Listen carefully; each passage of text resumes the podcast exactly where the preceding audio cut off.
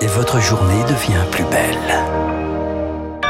Merci d'écouter Radio Classique, il est 8 heures.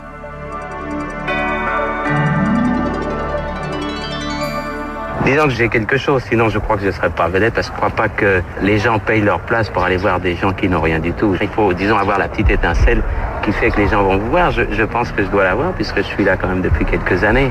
La voix si reconnaissable de Jean-Paul Belmondo évoquant son succès au cinéma. Jean-Paul Belmondo, et c'est bien sûr le grand titre de ce journal qui nous a quittés hier à l'âge de 88 ans, Lucie. Mais oui, Renaud Las déjà c'est parti. Le magnifique s'est éteint. Un hommage national lui sera d'ailleurs rendu jeudi prochain, jeudi 9 septembre aux Invalides. L'Élysée vient de l'annoncer. On l'appelait Bébel. C'était l'acteur qu'on aimait pour son panache, sa gouaille, son charisme, une filmographie en forme de tour de force. 80 films, 130 millions de spectateurs cumulés et une prouesse, être à la fois un acteur extrêmement populaire et l'icône de la nouvelle vague Victoire Fort. Est-ce que tu m'accompagnes à Rome Un été, deux amants se promènent sur les Champs-Élysées. Ils sont de dos, travelling mouvant pour un duo culte. Gene Seberg joue une étudiante américaine aux cheveux courts, Jean-Paul Belmondo un voyou amoureux. Rester samedi et dimanche à Monte Carlo, fallait que je voie un type. Avec à bout de souffle signé Godard, monument de la nouvelle vague, la carrière de Jean-Paul Belmondo s'enflamme. Nous sommes en 1960, il a 27 ans. Je t'en prends un. Des lettres comme ça, je n'en reçois pas si souvent. Ado, il veut être sportif ou alors acteur classique, mais il n'a pas franchement la gueule de l'emploi. Le nez fracturé par la boxe, son dada, d'un naturel déconcertant, souriant, magnifique, décontracté mais jamais arrogant. La douleur vous égare, chère madame. En 50 ans de carrière, il multiplie les rôles de bandits comiques aux millions d'entrées à la clé, ici flic ou voyou. Je ne vous permets pas. Je m'appelle Antonio Cerruti. La pute était ma petite sœur. Ne mettez pas Belmondo dans une case. Bébel sait tout faire, des cascades au fou rire. Il peut être un clown ou un prêtre, dit François Truffaut. Et combien de répliques gravées dans les mémoires. C'est toi qui as souvent l'air étonné. Ton défaut. En 1988, avec Itinéraire d'un enfant gâté de Claude Lelouch, il décroche son unique César et il refuse la récompense. Sa légende, il la tient du public. Claude Lelouch qui a d'ailleurs rendu hommage hier à Jean-Paul Belmondo. Il était à lui tout seul une cour de récréation dont la France avait besoin. Hommage également d'Alain Delon, son rival à l'écran seulement, inoubliable à ses côtés dans Borsalino de Jacques Deray. Tous les deux éclatants de jeunesse, costume trois pièces impeccables et cigares au coin des lèvres. Delon complètement anéanti, je cite, quand il a appris le décès de son complice. Et les hommages qui affluent depuis hier. La réalisatrice Danielle Thompson a bien connu Jean-Paul Belmondo. Son père, le réalisateur Gérard Houry, a travaillé, joué avec lui.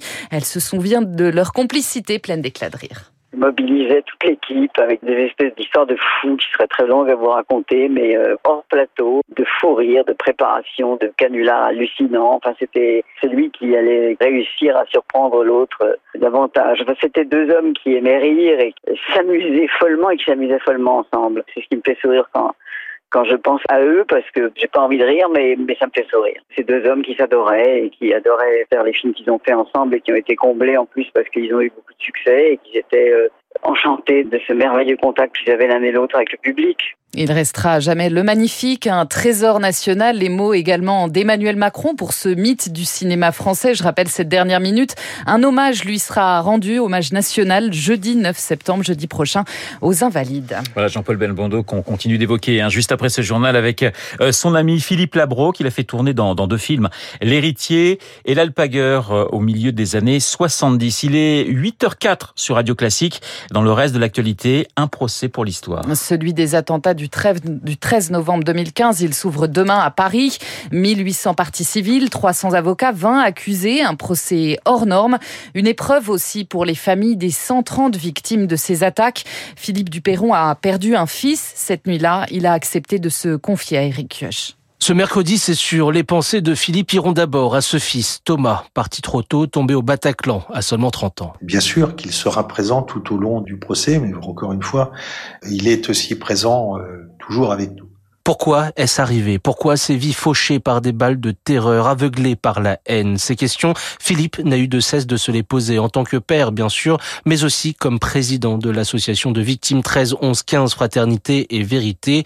Ce procès, l'ancien avocat l'aborde comme un chapitre supplémentaire de ce combat pour la vérité. J'affronterai cette épreuve avec la force qui convient. Cela permettra pour beaucoup de tourner une page tout en disant qu'on ne passe jamais à autre chose définitivement dans ce que nous avons vécu les uns et les autres. Des accusés, finalement, il n'en attend rien, seulement peut-être un comportement digne, mais il n'y croit que peu au vu des provocations répétées de Salah Abdeslam. Pour respecter les victimes, il faudrait accepter la responsabilité et présenter des excuses, mais c'est là demander l'impossible. Philippe le promet, il jettera toutes ses forces dans ce procès, une ultime bataille avant de retourner à sa retraite, une fois le silence revenu dans le prétoire. Un témoignage recueilli par Eric Kioch, Eric qui suivra pour nous ce procès pour Radio Classique, un procès qui doit durer neuf mois. Des policiers agressés hier à Marseille en pleine interpellation. Les faits se sont déroulés dans la cité Frévalon. Ils interpellaient un homme dans le cadre d'une opération anti-drogue quand ils ont été pris à partie par une dizaine d'individus. Un fonctionnaire a été blessé à la tête par un coup de bateau, bâton, un autre à la main. Vous écoutez Radio Classique, il est 8h06. La Nouvelle-Calédonie, Lucille, se reconfine aujourd'hui. Pour au moins 15 jours, après la découverte de 3 cas de Covid autochtones, le port du masque à l'extérieur devient obligatoire.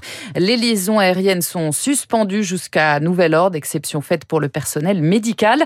C'est ce qu'on appelle une stratégie zéro Covid. Au moindre cas, on ferme tout. D'autres pays la pratiquent déjà, Rémi Pfister, mais elle montre ses limites. Confiner strictement au moindre cas de Covid, surveiller étroitement les frontières, c'est la stratégie zéro Covid adoptée par le Vietnam, l'Australie ou encore la Nouvelle-Zélande.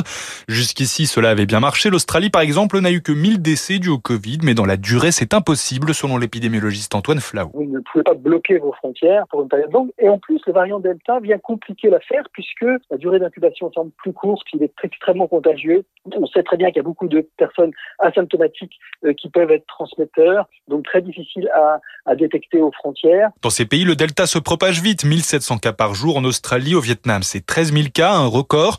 Problème en misant tout sur la stratégie zéro Covid, ces pays ont pris du retard dans la vaccination. La couverture plafonne à 20% selon Philippe Frogel. Ils étaient persuadés qu'ils allaient empêcher le virus d'entrer. Le variant Delta, il est extrêmement difficile à éradiquer par des mesures euh, non vaccinales. Et là, il y a eu des erreurs qui ont été faites particulièrement en Asie de ne pas vacciner en population, en pensant que euh, ce qui avait marché en 2020 marchera en 2021. Ces pays sont d'autant plus à risque qu'avec leur très faible taux de contamination maintenu depuis un an et demi, ils ne bénéficient même pas d'une immunité acquise.